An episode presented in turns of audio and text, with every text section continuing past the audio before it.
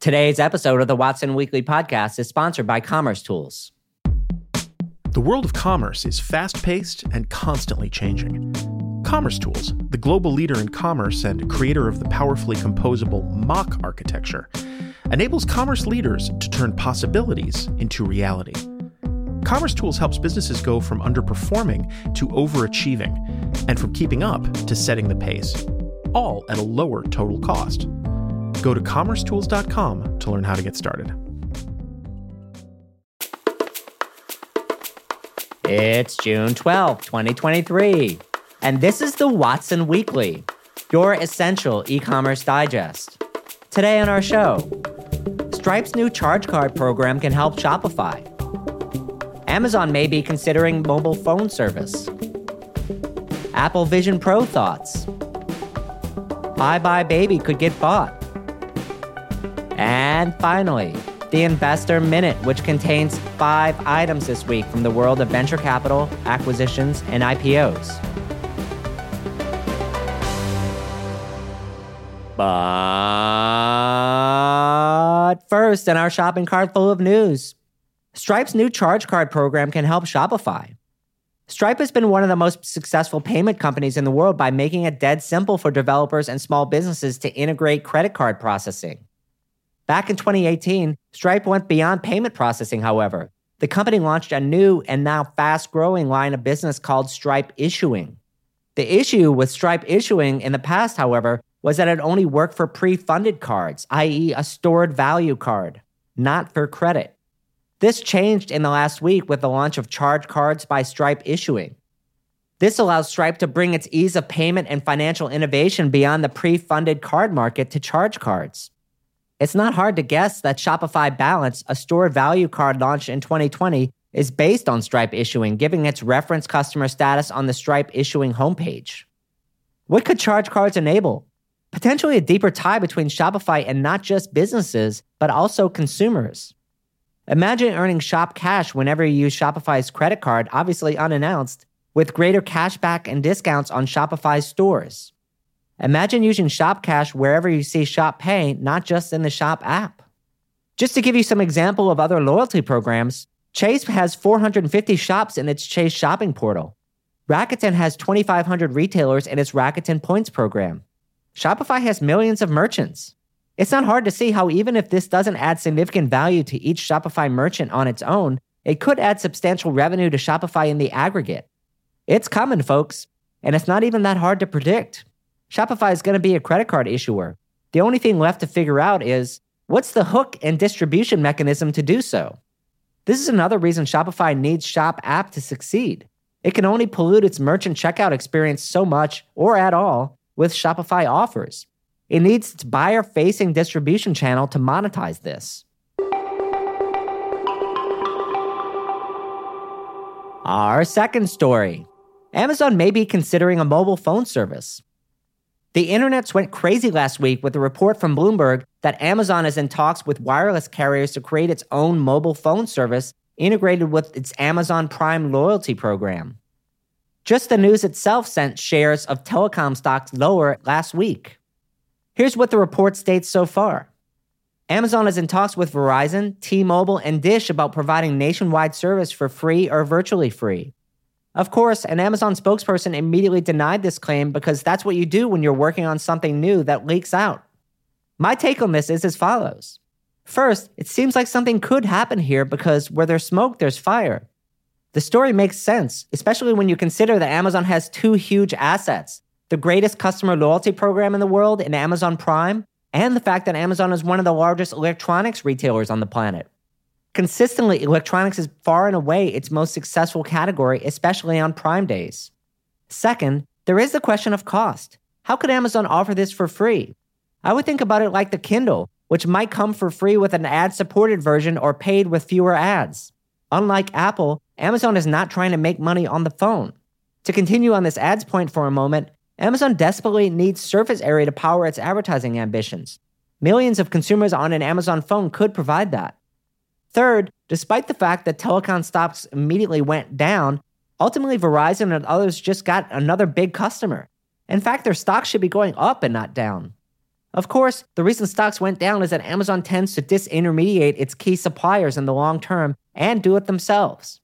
Amazon is building Kuiper, their satellite service, but it doesn't have the ability to disrupt terrestrial networks anytime soon due to cost. I don't buy it, and I think the market is reacting strangely. Finally, there is the question of why would Amazon do this? Like Amazon tried before with its ill-fated Fire phone, Amazon is trying to build its own distribution platform so that it reduces the risk from Google or Apple cutting them out of future advertising revenue. Amazon needs devices to have a direct and, most importantly, zero risk distribution channel to consumers. Amazon building on top of Apple platforms always comes with an existential risk. An ad supported cell phone service would be a low risk bet by Amazon with high risk of failure and potentially huge upside potential. Sure, it could end up like another Fire phone, but that sounds like a bet worth making at Amazon scale. Our third story Apple Vision Pro thoughts. After watching Apple's presentation at its Worldwide Developer Conference, I thought I would write down a few notes and spur some thoughts. I came away excited and more than a little depressed. That said, Apple won before it started with four key decisions. First, the company successfully reframed the narrative from VR and the metaverse to spatial computing. This was phenomenal positioning and on a footing where Apple excels compute and experience. Two, Apple getting rid of controllers and replacing it with eyes and hand motions was inspired. If anyone remembers the movie Minority Report, we have finally seen it, and Apple is working on it. Controllers as a first class interface are a dead end, and it's obvious. Three, the Vision Pro gives consumers the ability to see through the device. I literally laughed out loud to see that Apple tried to coin a new term, eyesight. Good to see Apple hasn't lost its bluster, and more importantly, blinding a user to a virtual screen only is another dead end. You want to be able to know if someone wants your attention, and Apple made it as simple as entering your field of vision. 4. Rather than going big, Apple is manufacturing a limited batch of 500,000 devices to bootstrap the device. Apple is saying two things with this move. First, Apple is saying that for this device to work, the first version needs to be insanely great for a small number of people, not average for many people. Second, Apple is telling Meta to hold my beer. Apple thinks Meta is attempting to scale its Meta Quest Pro device too quickly before nailing the experience. Here's some more of my positive thoughts on Apple's Vision Pro. You have just seen the future of immersive entertainment, amusement parks, education, and training.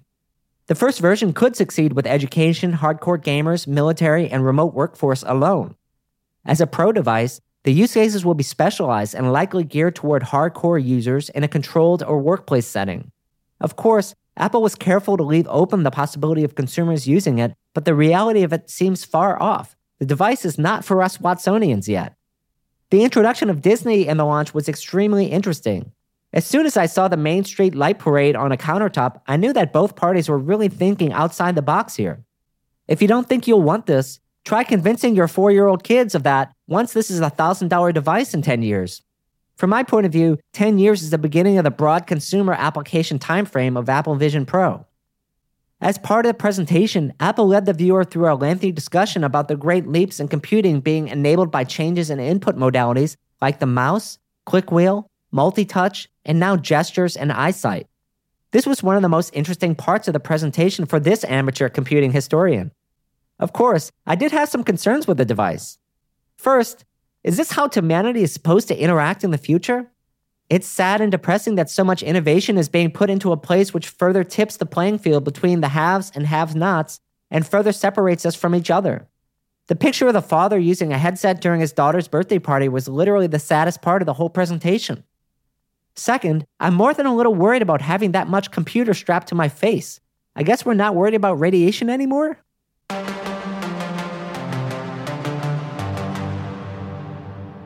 And our last story Buy Buy Baby could get bought. It looks like Chapter 11 bankruptcy of Bed Bath & Beyond continues with its Buy Buy Baby division. Wow, that's a lot of bees. Babylist is among the bidders, more bees, that want to purchase the digital assets like the customers. If Babylist wins the bid, it's likely that the domain will shut down and just redirect to Babylist instead. Other bidders I have seen mentioned for Buy Buy Baby include Overstock.com, as well as the private equity owner of kids' clothing brand Janie and Jack Go Global Retailer. This is an expected move as part of the bankruptcy because each of the different assets owned by the parent company Bed Bath & Beyond have value to different types of buyers, which means that the court must split up the various assets to maximize their values. Hey, Watsonians, this is Rick.